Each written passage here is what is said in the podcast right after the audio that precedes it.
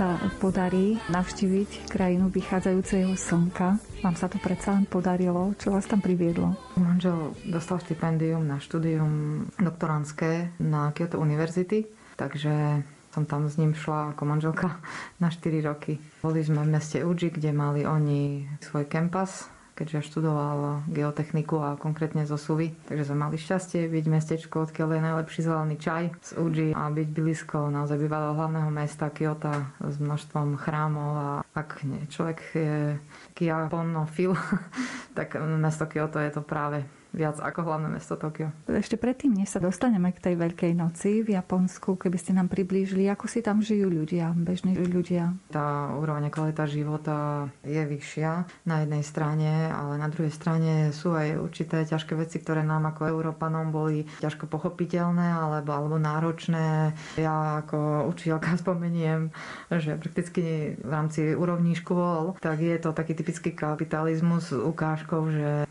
tá vrstva naozaj najbohatšia má tie najlepšie školy, pretože sa platí vysoké školné, stredná trieda, zase iné školy podľa výšky školného a niektorí to isto nemôžu dovoliť, tak majú štátne školy, kde nehovorí, že je to zlé, ale naozaj tá úroveň sa líši dosť oproti našim slovenským školám, kde možno povedať, že gro slovenských škôl dosahuje určitý dobrý štandard, aj bez toho, aby človek platil školné. A na niektoré tie súkromné školy sa dokonca už aj na materskú alebo základnú školu robia príjimačky, čo bolo také neskutočné pre mňa, že už 6-ročné dieťa musí zvládnuť príjmacie pohovory na základnú školu, čo u nás prakticky ešte nie je ani chvála Bohu snad nebude. Ale na druhej strane vieme určite z mnohých informácií, že tie rodiny tým, že manžel 7 dní v týždni je v práci, nie sú tak často spolu, čo sme my aj videli. Mení sa to naozaj už, my sme tam boli v roku 2004 až 2007 a teraz už čím ďalej tým viac je vidno aj oteckov v nedelu vonku spolu s kočikom ako s rodinkou, čo predtým rej nebývalo.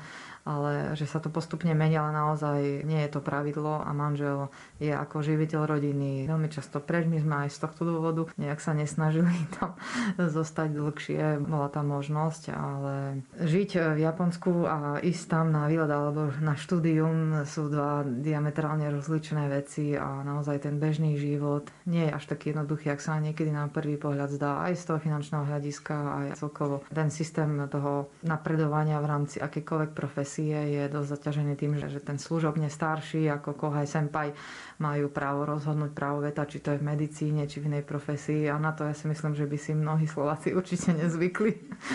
Predsa ja si myslím, že s dobrými nápadmi môžu prichádzať aj mladí ľudia. Hlavne teraz, keď majú možnosť študovať na rôznych svetových univerzitách. Áno, samozrejme aj Japonci mnohí chodia, študujú v Amerike, v Austrálii, ale my sme potom postupne sa už dostali aj nejak bližšie k niektorým rodinám a a sme videli, že je náročné sa vrátiť po štúdium a po nejakom možno 8-ročnom pobyte v zahraničí späť na svoju rodnú hrudu, ale zavádzať nejaké zmeny bolo aj im veľmi náročné a oni aj požívali takýto nejaký pojem, že banana napríklad, že znútra je biely, rozmýšľa ako nejaký e, Európan alebo Američan prakticky z tej západnej kultúry, ale je to možno tak na drzovku povedané, že ale zvonku si stal žltý ako ten banán, tak nechci tu zavádzať nejaké moresy, ktoré tuto tisícročia fungujú a ako ich nepríjmajú. Takže je to niekedy náročné meniť celkovo fungovanie či rodiny, či fungovanie vo firme. Keď ste už tam mali tých nejakých priateľov, nezaujímali sa o vašu profesiu, že vy ste špeciálny pedagóg a teda tak,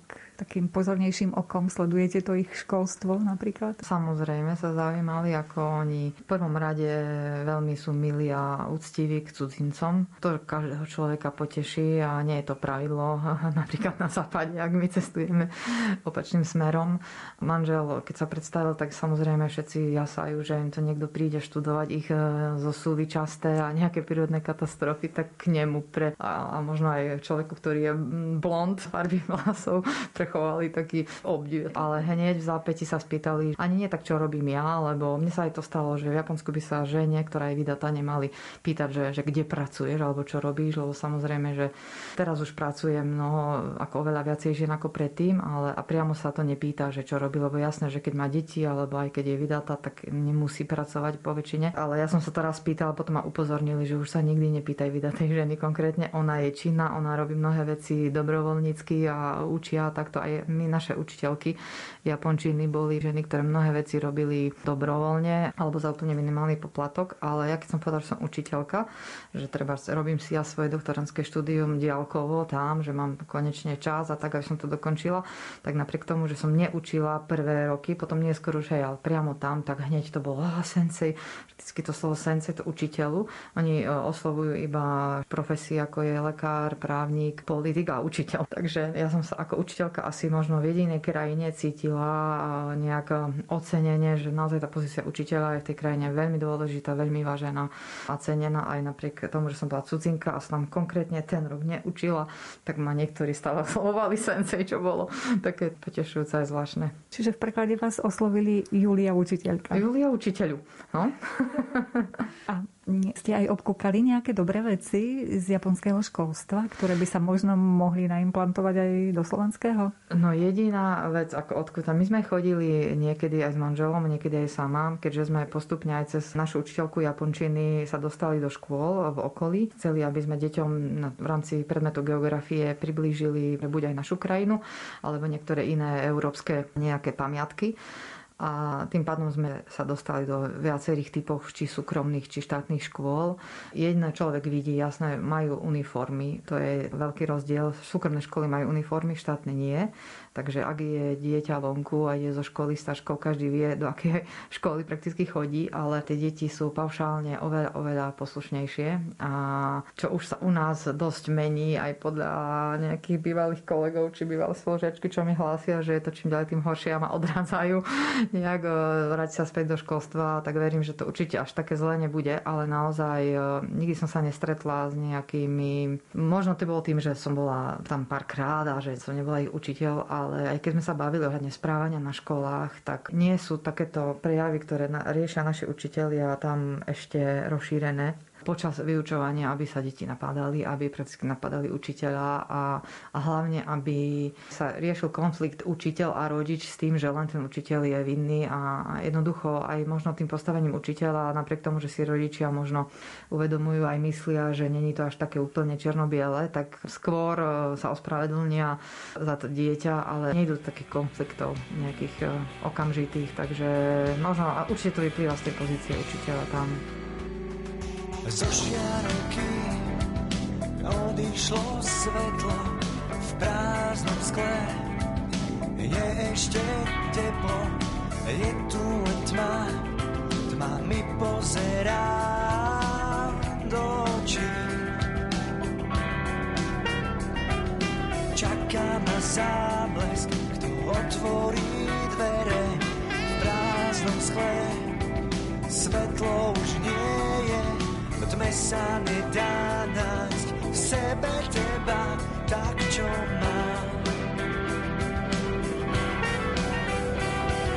Otvor tie sny, niečo, čo žije, stratený som, tma moju krv pije, kto pozná cestu, stratil som vieru, adresu presnú, tak akú mám cenu zaplatí, čo nestojí za nič. Kopaj za tvár a telo dá na kríž. To sa dá.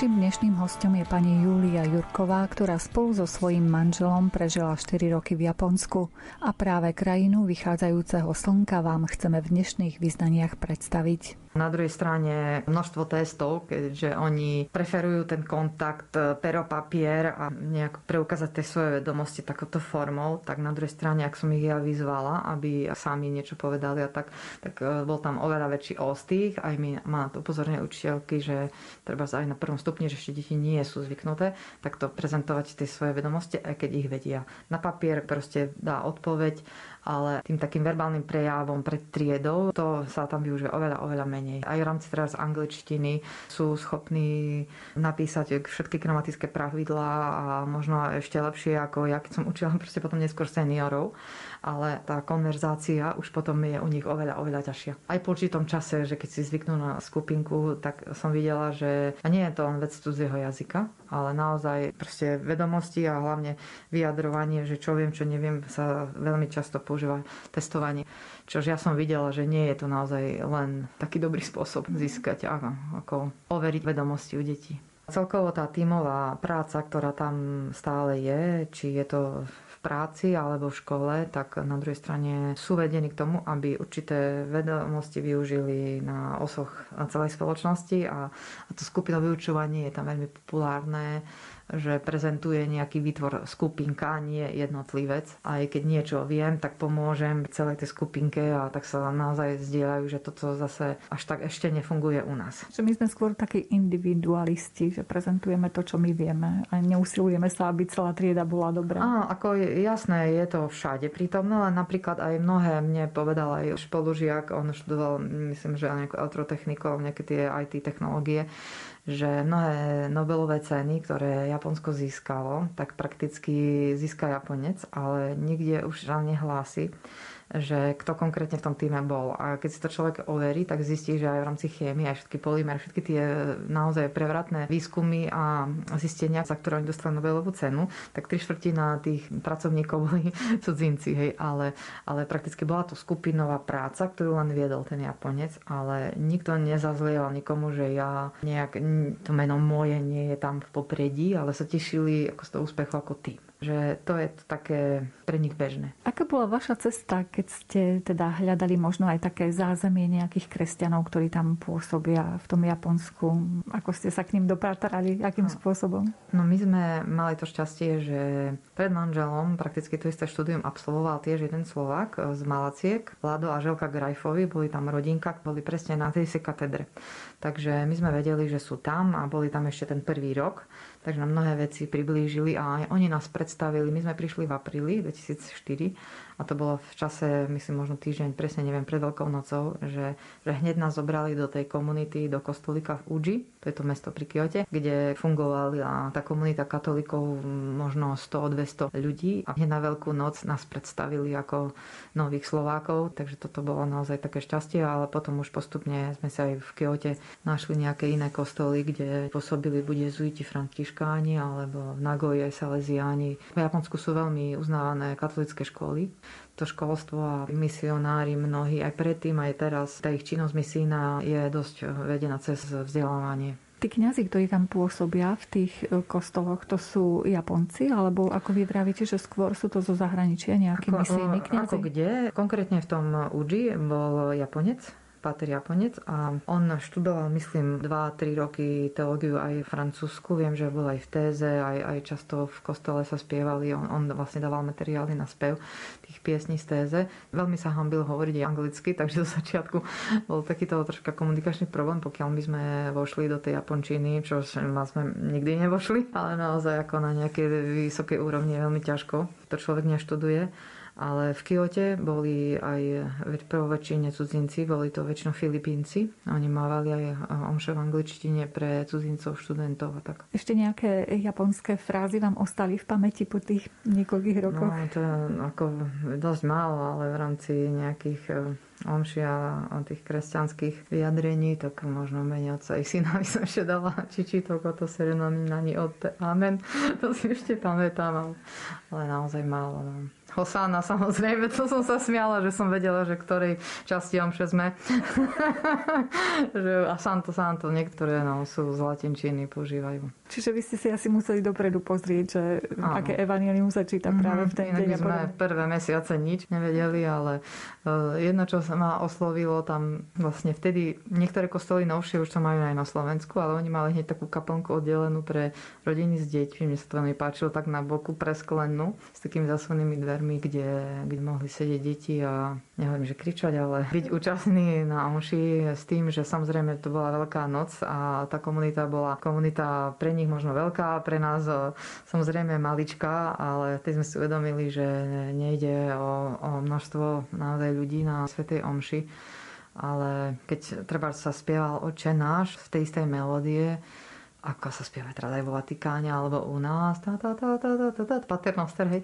Ja som mala až slzy v očiach, že prvýkrát som sa uvedomila, že čo je tá, že církev jednotná v zmysle, že keď človek je tak strašne ďaleko, tak už len tá melódia toho očenáša, proste tak si uvedomí, že ja, ja paterím aj kde si. A tu som znova našla tú svoju malú skupinku e, ľudí a ja niečo mám podobné. To sme si tak uvedomili, že je to také naozaj krásne. Vravíte, že ste hneď vhúpli do Veľkej noci. Ako tam slávia tú Veľkú noc? Teda vieme, že tá liturgia to je ako u nás, ale treba pripravujú aj podobné jedla, ako my napríklad. Tak oni ako sviatok, tým, že tam je katolíkov len naozaj 0,5%, 0,4%, tak naozaj v tých komunitách majú väčšinou e, agape po Svetej Omši v nedeľu my sme boli aj na krížovej ceste, väčšinou piatok, aspoň u nás v tej komunite mali krížovú cestu po obede. Niekedy bolo skriesenie aj v sobotu, e, niektoré roky nie, keď ako kňaz pravdepodobne šiel asi na inú farnosť, ale v rodinách Japonci e, skôr majú, tým, že to je v období, kedy kvitnú sakúry, nie úplne presne, ale veľmi často, tak majú taký ako spoločný piknik na privítanie jary, či už vonku v parku alebo doma, ale nemajú tradičné veľkonočné jedlá ako my, ale skôr sú to koláč koláče, ako barančeky a pásky a tieto veci v rámci toho sladkého. Samozrejme pripravujú aj vajíčka, či už čokoládové, alebo tieto veci samozrejme troška kopírovali aj od našej Veľkej noci ale ako kresťania a katolíci tento sviatok slávia a hlavne tá nedela je taká, kedy sa stretnú v väčšom množstve. Tie ostatné dni samozrejme tam nie je voľno vtedy, tak e, väčšinou starší a seniori prídu na tie obrady. Patrí ti východ aj západ, úseky času a priestor. Tisíce vrchov a dolín, more, vlny, vietor. Patrí ti dizajn a zámer, rozsah a limity hraníc. štruktúra chemických prvkov, hmota a náboj častíc.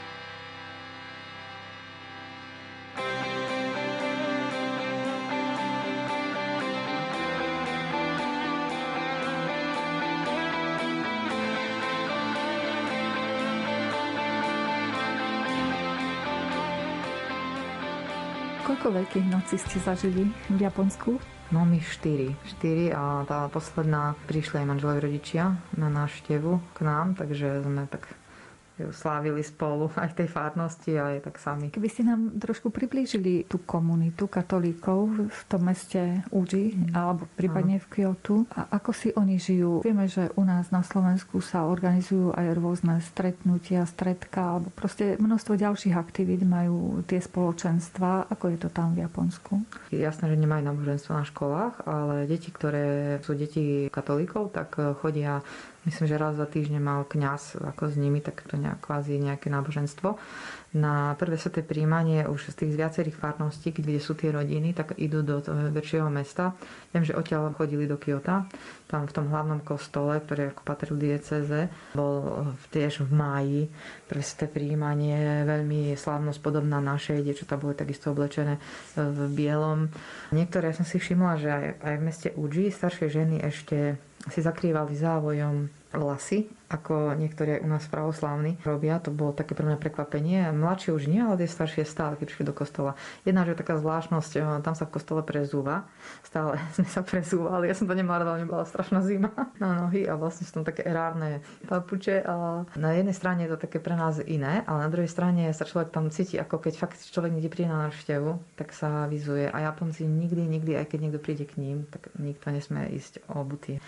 Oni sa stále vizujú v predsieni a niečo podobné je aj možno ten kostol, že je to pôda, kde ako som doma, tak je to aj v tomto také iné. A ostatné, prakticky tie nedelné omše, niekedy sa stalo, že nebol prítomný kňaz, tak jeden pán, ktorý bol poverený, neviem, či bol diakon, to presne neviem, ale bola len namiesto nedelnej omše bola služba slova a potom rozdávanie príjmania. Že niekedy sa stalo naozaj, že nie každú nedelu tam bol prítomný kňaz, lebo z tých kňazov je málo. Si si tak človek uvedomí, že no, není to až také úplne bežné ako u nás. Hej, že, ale čo sa týka nejakého takého z tej spolupatričnosti alebo toho prijatia nás ako cudzincov e, nimi, tak bolo to niečo úžasné, lebo mne jedna pani sa hneď ujala v tom, že ma pravidelne pozývala k nej na obed a učila ma nejaké japonské slova. Bola tam aj skupinka iných jej rovesníčok, ktoré sa mi hneď snažili pomôcť. Začali mi ukazovať, kde si môžem čo kúpiť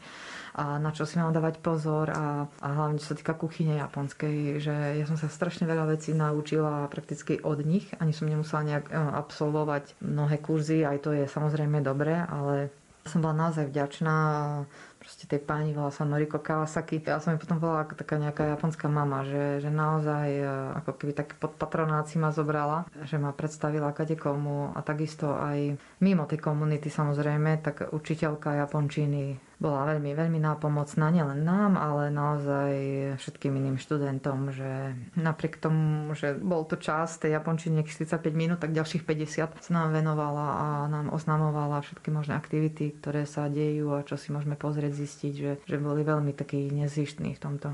Dá sa povedať, že Japonci sú takí národovci, že majú radi svoje Japonsko a Áno. svoje zvyky a podobne? A Japonci majú radi svoje zvyky a sú veľmi tolerantní voči iným samozrejme, ale sú veľmi hrdí na to. Aj napríklad katolíci, napriek tomu, že samozrejme najrozšírenejšie náboženstvo je buddhizmus a šintuizmus. Keď som sa pýtala niektorých členov tej komunity, že kedy sa oni stali katolíkmi, či to bolo nejak postupne, hej, že sa treba vydá niekto za katolíka alebo žení, tak polovica z nich boli naozaj rodiny, keď už, už tri generácie, štyri od vojny alebo dve Povedala jedna pani Murata-san, že jej rodičom, a ona bola vtedy maličká po vojne, strašne pomohol kňaz, ktorý tam vtedy bol, že on ich zachránil, ako už nechcela ho konkretizovať ďalej, ale že ona musí byť katolička už len z vďaky, že to povedali jej rodičia, keď zomierali, že aj tí deti, že musia byť katolíci. A pre mňa to bolo také, také aj veľké svedectvo. Nie, jasné, že nikto nemusí, hej. Ale ja som si uvedomila, že to povolanie kňaza naozaj nie len šíriť akože tú vieru, lebo prakticky po vojne ona aj hovorila, že o konkrétnej aj pomoci, že aj finančne ich zachránila, alebo vyslovene, že si nemali čo jesť, že ich konkrétna rodina bola veľmi zrujnovaná. Takže proste ich postavil na nohy, že dokonca platil niekomu, neviem, či jej bratovi, lebo tým, že ako jasné, že ženy troška to postavenie tej Azii stále majú nižšie, aj keby proste akokoľvek bojujú, ale platil školu bratovi a spomínala určité veci, ktoré naozaj to, boli, to bola konkrétna, konkrétna pomoc a ja si myslím, že tak mnohé, mnohé rodiny po vojne, nech nech že zostali katolíkmi, ale sa naozaj snažia, vidia v tom zmysle, vedú presne aj svoje deti. Ona mi síce povedala, že no ale dnešná je taká doba, kto vie, čo z tých mojich vnúčat bude, lenže to si myslím, že ani my nevieme. Ani tu, na Slovensku. Všetci len veríme teda, že bude dobré, ako aj s našimi vnúčatmi. Čiže podľa toho, ako vy ste to popisovali, že ako vás prijali naozaj s takým otvoreným srdcom, tak vy ste počase asi boli ako keby súčasťou tej rodiny Áno. katolíkov tam tam.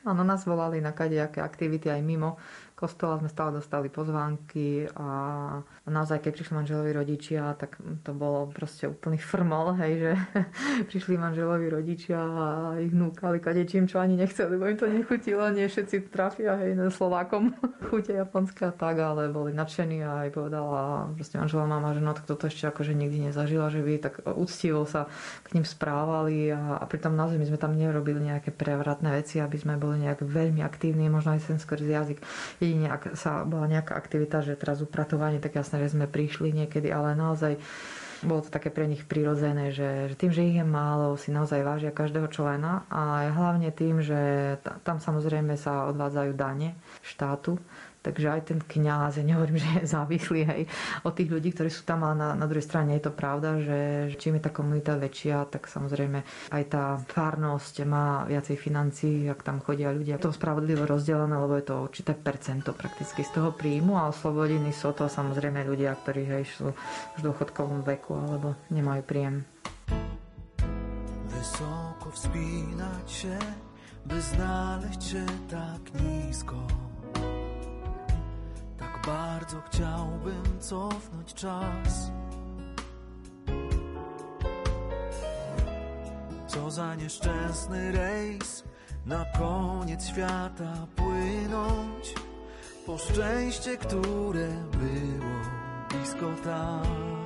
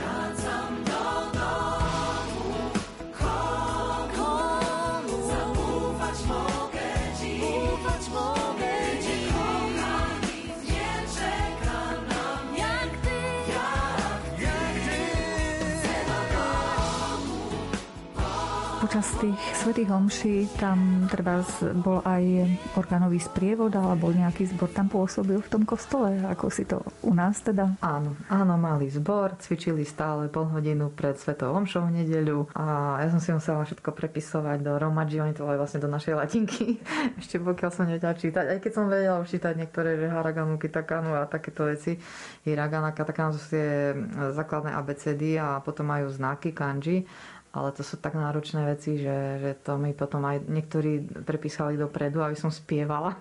ale funguje zbor, je, bola tam organistka, aj ten kňaz, ktorý bol vo Francúzsku, tak sa snažil niektoré veci troška už tak prispôsobiť, hej, aj tie piesne, naozaj tie téze tam niektoré zaznievali čítania, lajci sa striedali na prvom, druhom čítaní a naozaj to bolo veľmi, veľmi podobná liturgia našej.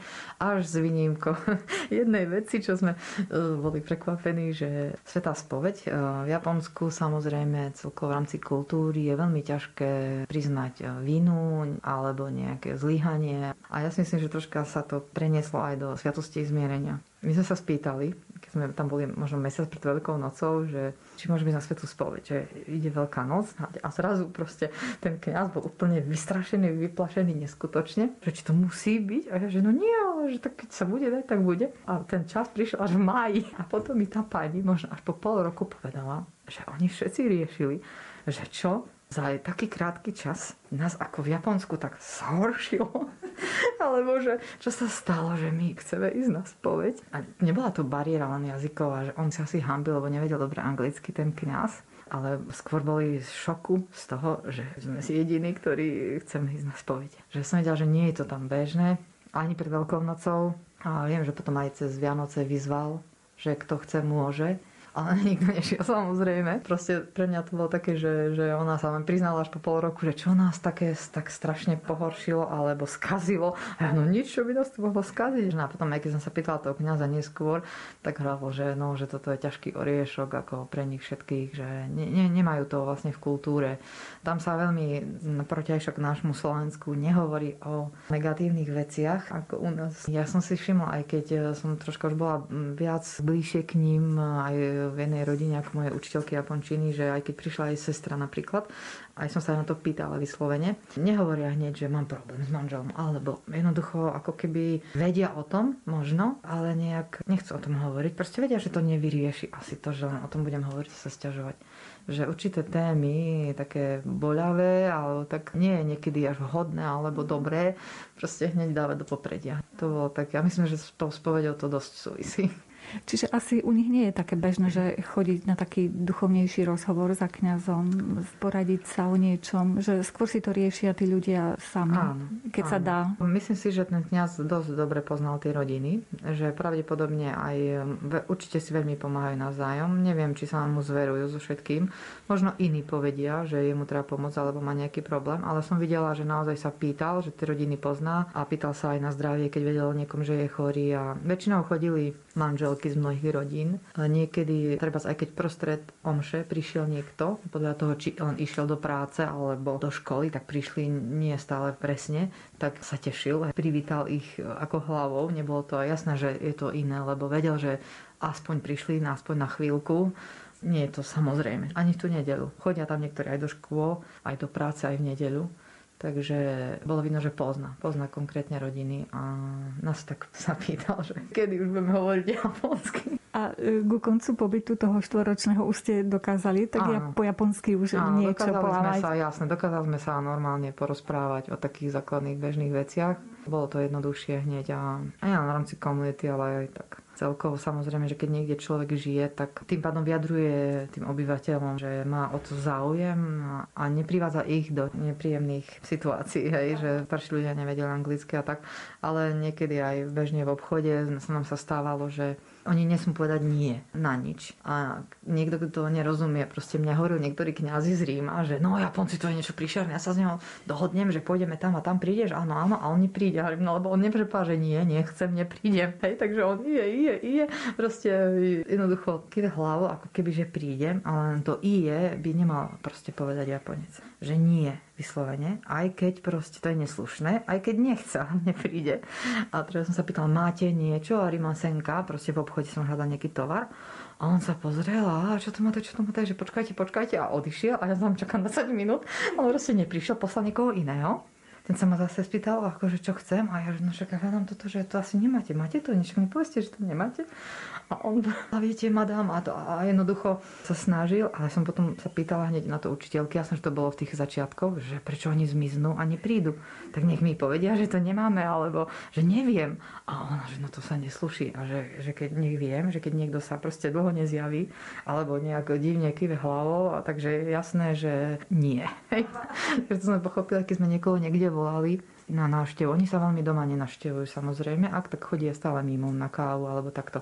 Aj v rámci rodiny, hej, že narušiť to ich privátne prostredie, Teraz je to už troška iné samozrejme, ale ešte keď sme boli, to bolo nemysliteľné, aby sme my išli domov k niekomu a museli čakať proste, alebo že pozývať takto sa medzi sebou. My sme jasne dostali pozvania potom aj, aj od ľudí tej komunity. Tá pani, ktorá pozývala domov od začiatku, ona bola s manželom asi 8 rokov v New Yorku, on tam prednášal ako profesor, takže to bolo niečo úplne iné, hej, že poznala tie západné určité zvyky a tak, takže a chcela mi pomôcť hlavne, ale nie je to, nie je to bežné. Ja som bežne videla, že aj keď príde na návštevu sestra alebo niekto, tak nejdu domov, ale idú proste mimo, idú sa niekde nájsť, proste nenarúša privátnu zónu, hej, nikoho. No a najhoršie sa pýtať na úplne nejaké také osobné veci, to, to v žiadnom prípade. My sme raz chceli potešiť našu učiteľku. To sme robili také keksy samozrejme tie prvé mesiace, lebo aj prvý pol rok, pokiaľ nám došlo, že sa to nepatrí až. Mala narodeniny, ani neviem, ako sme prišli na to, že má narodeniny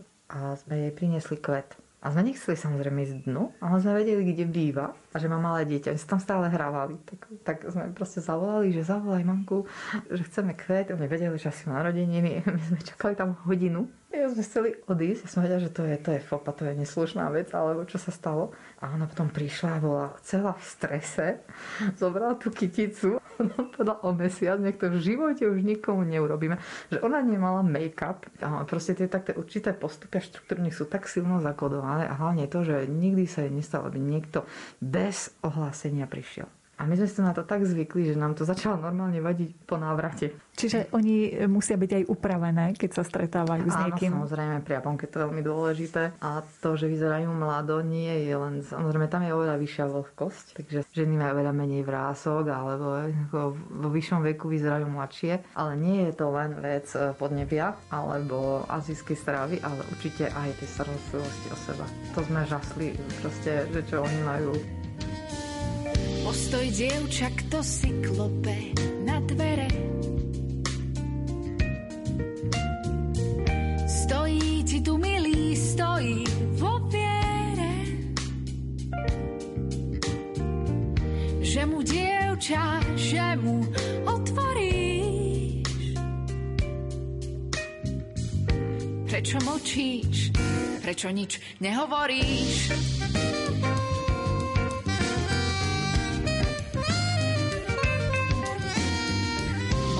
Mládenec stojí a ty hrdo pozeráš. Prečo zvádzaš a potom utekáš?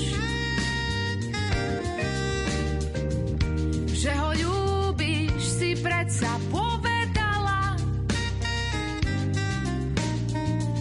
a pritom inému srdce odovzdala.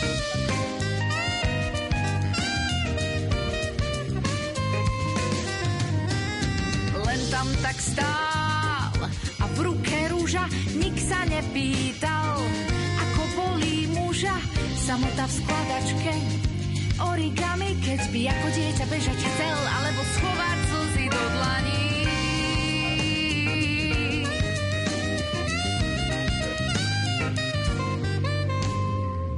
Mladému chlapcovi srdce si zlomila,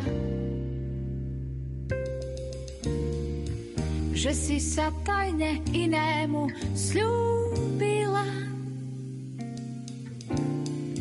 Nech teda svedne rúža červená. A ty v zrade ostaneš premenená.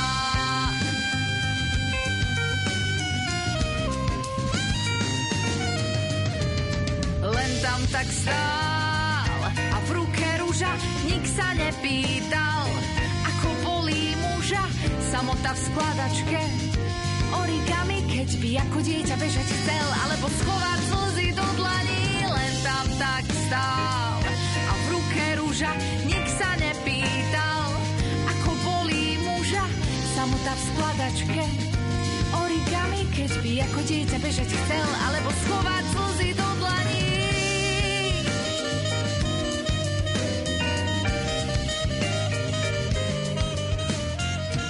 Počúvate reláciu vyznania, dnes je ich hosťom špeciálna pedagogička pani Julia Jurková. Rozprávame sa o Japonsku. Sú tam také onseny ako kúpele, oni veľmi majú takú plnú kultúru zažitú a keď sme šli buď nejaký výlet alebo tak, tak sú oddelené onceny pre mužov a pre ženy a manželové spolužiačky ako zo školy. Prakticky si pamätám, že vyťahli si takú celú nejakú taštičku a mali tam nejakých 20 prípravkov. A ja som vedela, že no tak idem, sa osprchujem a potom, akože si umiem vlasy, tak ja som mala sprchový gel, šampón, koniec. A oni proste mali tam 20 všelijakých raštičiek pred sprchou a potom po sprche a krémiky. Jednoducho naozaj asi fakt 20 22. A mi to vysvetľovali, že proste, že čo ja len s dvomi si vystačím, že tá starostlivosť o seba a o tú tvár je, lebo je tam aj kozná diera naozaj leta sú dosť také prudké, že potom som pochopila po prvom roku, že mám zlý krém, alebo SPF 30 nestačí ochranný faktor. Aj muži takto dbajú o seba? Či muži menej kozmetiky potrebujú? Ja si myslím, že aj muži dbajú o seba dosť, čo sa týka upravených rúk a chodia sa veľmi často strihať. Ja si myslím, že to už prichádza aj k nám, že chlapci chodia sa veľmi často strihať a chcú byť stále in. Tým, že veľmi často chodia oblečení v oblekoch do práce, tak to je dosť také uniformované, že ťažko vidieť, že či nejak v zmysle toho oblíkania aj nejak o seba dbajú. To, to som nejak ani na to nezameriavala veľmi. Ale tá kúpená kultúra u nich je dosť hlboko. Často chodia, ak nie mimo, tak doma majú kúpel takmer každý druhý deň. Niektorí aj každý druhý deň, že prídu domov a o furo je proste taká váňa, kde sedia v teplej vode. A je tam aj veľa takých kúpeľných miest, teraz nemyslím na, ta, na také osprchovanie, okúpanie, ale treba z tých liečebných, či je tam Áno, dosť. je veľmi tým, že Japonsko má jeden vulkanický pôvod, na, na mnohých, mnohých miestach sú rôzne pramene, čisto minerálne vody a hneď vedľa sú rôzne minerálne tie pramene, onceny a kúpele takmer na každom kroku. Naozaj oni udržiavajú to aj v takom štýle, prakticky nechcú to dávať do nejakých takých kachličiek, ale tým prírodných bambusovom štýle, aby to bolo také drevené, zasadené do prírody. Aj čo sa týka tých, tej architektúry tých japonských záhrad, tak naozaj e, udržiavajú ten raz stále a tie prvky je možno nájsť všade. Čiže tak ako my máme predstavu o tom Japonsku, o tých krásnych záhradách, o bonsajoch a tak, tak je to v skutočnosti tak, že dbajú aj na to okolité prostredie, treba Áno. pri tých kúpeľoch. Ako jasné, že záleží aj od finančných možností e, jednotlivých rodín, ale tým, že oni tam je vysoká hustota obyvateľstva, tak tie domy sú veľmi nahusto pri sebe, ale ak môžu, tak proste všade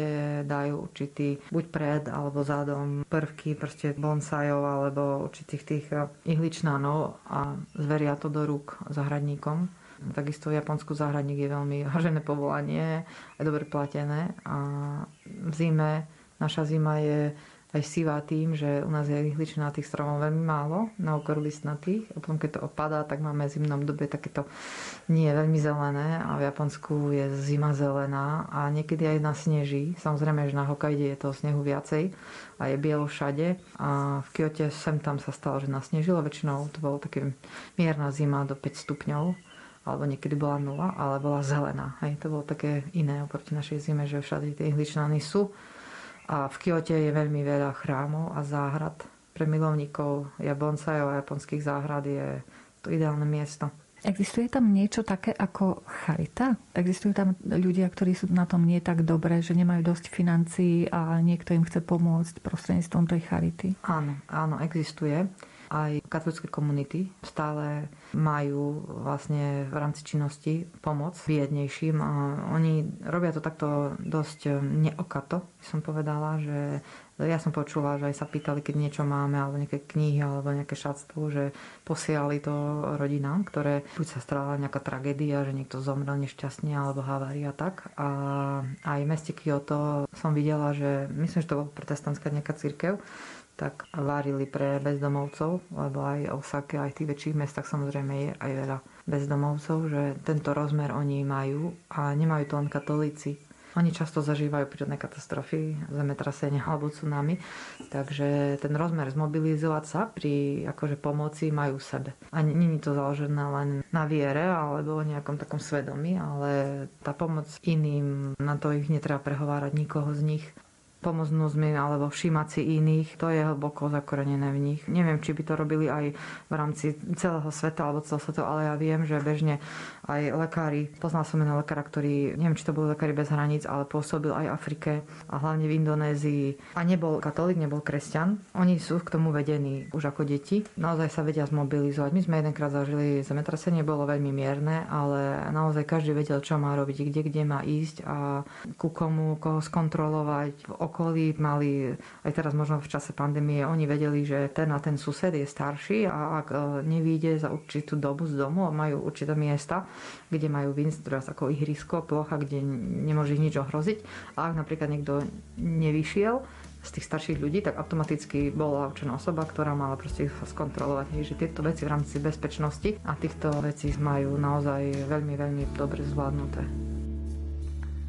Dnes už viem, že si Boh plný lásky. Dobre chceš každému z nás. Zmierený som s tebou už navždy, s tebou výjsť. Pane, každý deň chcem a túžim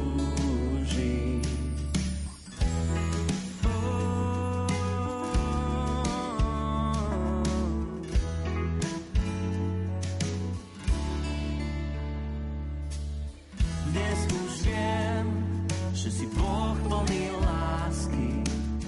Dobre chceš každému z nás. Zmierený som s tebou už navždy, s tebou ísť. Pane, každý deň chcem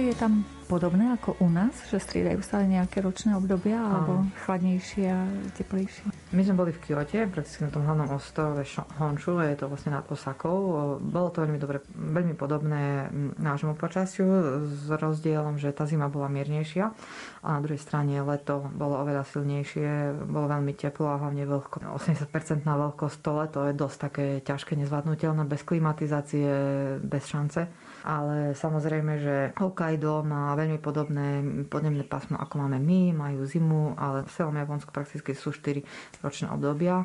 Na Okinave samozrejme ten najjužnejší ostrov je viacej teplejšie, tam zima nie je ale oni to aj poznajú skrz to, že v jari sú tie sakúry a tie všetky slavnosti spojené so sakúrami a v jeseni tie japonské jabory, ktoré sú aj tu veľmi dobre známe, menia farby zo zelenej idú do žltej, oranžovej až na červenú. A v tejto je taká ďalšia veľká slávnosť kedy v tých chrámoch e, tie javory sú krásne osvetlené a ľudia chodia, kde ešte v ktorom chráme neboli. To je taká tradícia u nich. A na Nový rok je zima. U nich je Nový rok hlavný sviatok, najväčší sviatok roku a niekedy aj zasnežilo. Čiže tá Veľká noc bola podobná, pokiaľ ide o počasie ako u nás, taká jarná. Skôr. Áno, mali sme kabát, niekedy menej veľmi podobné, čo sa týka teplot ako tu. Stretli ste tam aj nejakých Slovákov? Okrem teda tej školy, čo ste vraveli, že ste sa striedali s kolegom vášho manžela? Áno, my, ako som spomínala, tak nás uviedli vlastne do tej komunity Slováci, ktorí študovali pred manželom, skončili skôr ako on. A oni nás takisto zoznámili s jednou Slovenkou v Kyote, ktorá je vydatá za Japonca, mala dve detičky, takže sme sa stretávali dosť často s ňou. To bolo veľmi dobre, pretože človek, e, je to iné, ak tam človek žije rok, dva, ako keď niekto naozaj v tej kultúre. Ona dokonca študovala japončinu. Dorota sa volala, pochádzala myslím, že od Spiske si niekde. Takže jedenkrát sme sa stretli na takom stretnutí, myslím, že tam bola nejaká výstava s Japonkou, ktorá žije v Tokiu a robia aj nejaké stretnutia pre Slovakov žijúcich v Japonsku cez ambasádu. Len akurát to bolo to, kedy my sme boli doma takže sme vtedy neboli. Ale to boli len také ojedinelé kontakty. Potom v rámci manželovej skupiny Japončiny, on chodil pol roka pred štúdiom každý deň na intenzívny kurz Japončiny, tak mal spolužiakov Čechov a jedného Maďara. Takže to boli také hlavné kontakty v rámci Europanu, ktoré sme mali. A to mohlo byť príjemné v takej diaľke stretnúť niekoho bližšieho. Jednoznačne. To človek e, pochopí, že v Ázii ja nie som nejaký ani nacionalista a tým, že my sme mali možnosť žiť v cudzine, dokonca manžel tam študoval, dostal štipendium, tak e, ja som si uvedomila, že naozaj človek môže žiť hoci kde a tí daní krajania ho majú prijať, pretože nielen príde niečo vziať, ale určite ich aj obohatiť niečím a Japonci ťažia z toho, že oni si pozývajú, nehovorím, že chcú, aby tam ľudia žili, zostávali a naozaj si pozývajú a sa snažia z každého nejak ako, nechcem povedať, vyťažiť, aby to tak neznelo, ale vedia, že ich aj obohatí. Jasné, že nepoznávajú všetci konkrétne veci zo Slovenska, ale ak nie na prvom stretnutí, nie na ďalšom stretnutí, proste si niečo medzi tým naštudovali a mi povedali, že á, videl som Tatra ako Vysoké Tatry, alebo prvá vec, čo sa ma spýtali, že či poznám Vieru Časlavsku. a jeden pán hneď sa pýtal na Václava Havla, že som bola prekvapená, že mnohí boli v obraze a ak nie, tak sa snažili niečo, niečo také vyťahnuť, aby proste videli, že, že niečo predsa o tej našej krajine vedia. Kryštál, no to je znova Bohemia, to je znova České, ale boli v tomto takí taktní veľmi. Dá sa, že tá Olympiáda ich zaujíma a pripravujú ďalšiu. Mám taký dojem. Ja verím, že sa to podarí, lebo oni, ako som hovorila, že sú dobrovoľníci, tak eh, viem, že tam sú, neviem, či nie 100 tisíce ľudí pripravených e, pomáhať dobrovoľnícky pri rôznych, rôznych úkonoch pred, počas a po olympiáde a, a sa tešia. Oni veľmi radi športujú. Japonci aj vo vyššom veku a naozaj cvičia v rôznych spolkoch e, rôzne typy cvičení na udržanie kondície aj mentálnej asi bude bez divákov Olympiáda, ale snáď, snáď sa im to podarí zorganizovať. Zrejme máte kontakty ešte na tých svojich kolegov alebo priateľov v Japonsku. Rozprávate sa treba aj o situácii, aká je u nich, pokiaľ ide no. o COVID, o vírus a o opatrenia. Áno, samozrejme, sme v styku, aj keď boli nejaké, minulé, čo bol tsunami, jasné, že nebolo to presne v lokalite, kde sme boli my, ale aj keď viackrát sa stalo aj tam, tak správe, keď človek počuje, že niečo sa deje v Japonsku, tak napíše, či sú ľudia oka. A v rámci covidu pre nich opatrenia ako nosenie rúšok, odstupov samozrejme nebolo také zásadné ako pre nás tým, že si nepodávajú ruky bežne, ani sa neobývajú samozrejme, ani neboskávajú a rúška nosili všetci v sezóne nádchy, alebo ako náhle tam je niekto chorý, má len obyčajný nádchu, tak to rúško nosí. Takže takisto v rámci dezinfekcie to bežne bolo aj predtým ale určite sú disciplinovanejší, ak niektoré nariadenia od vlády prídu, aby sa ľudia nepresúvali, nemobilizovali. Ja som na statistiku čítala, nechcem nejaké čísla tu hádať len tak, ale naozaj obrovský poklesol turizmus a oni prestali cestovať mimo, čož bežne chodili veľmi často aj trikrát do roka. Tí, ktorí si to mohli dovoliť a to boli mnohí seniori, ktorí cestovali za poznávacími zájazdami a prestali. a naozaj v tomto sú veľmi disciplinovaní. A mi hovorila tá učiteľka, že ona učí online a rešpektuje všetky nariadenia, ktoré prišli, vydávajú online poštou, posielajú každé certifikáty, keď ukončili praktický kurz vzdelávací, že robí to všetko z domu a naozaj tie opatrenia sú dosť podobné a prísnejšie by som povedala a nepočula som, aby ich to nejak obmedzovalo aj v zmysle, že to je hrozné. Proste vedia, že si to nemôžu dovoliť, keďže je ich naozaj veľa a tá hustota obyvateľstva je, hraje proti ním. Tie čísla, pokiaľ ide o tých, ktorí ochoreli, prípadne aj zomreli, sú lepšie ako sú na Slovensku? Lepšie. Sú oveľa lepšie. Tam ako počet zomretých, myslím, že v tisícoch je veľmi podobné číslo ako aj na Slovensku. Čož mi sa až nechcelo veriť, pretože je 125 miliónov a naspäť. Buď tá vlna tretia, ktorá prakticky u nás prebehla, ešte k ním nedorazila, ja si myslím, že oni veľmi kontrolujú teraz prísne všetky prílety a samozrejme tam karanténa, každý, kto prišiel, ide do karantény a testujú veľmi často. Takže ako som už spomínala skôr, že tým, že sú obkolesení moriami a oceánom, tak Jednoducho, troška to majú jednoduchšie v tom, že britský vírus, typ mutácia, neviem, či vôbec mali, možno ak, tak ju rýchle kde si zbrzdili kdežto my bez hraníc má, to je ťažké, ťažšie kontrolovateľné samozrejme a ja si myslím, že toto je hlavný dôvod, tá ich disciplinovanosť a možno tá vzdialenosť a to, že hlavne prestali, prestali lietať, cestovať. Relácia sa končí, vypočuli sme si zaujímavé informácie o Japonsku prostredníctvom rozprávania pani Julie Jurkovej, ktorá v tejto krajine vychádzajúceho slnka spolu so svojím manželom prežila 4 roky. Dnešné vyznania pripravili Jakub Akurátny, Jaroslav Fabián a redaktorka Mária Čigášová. Ďakujeme vám za pozornosť a želáme vám pekný sviatočný deň.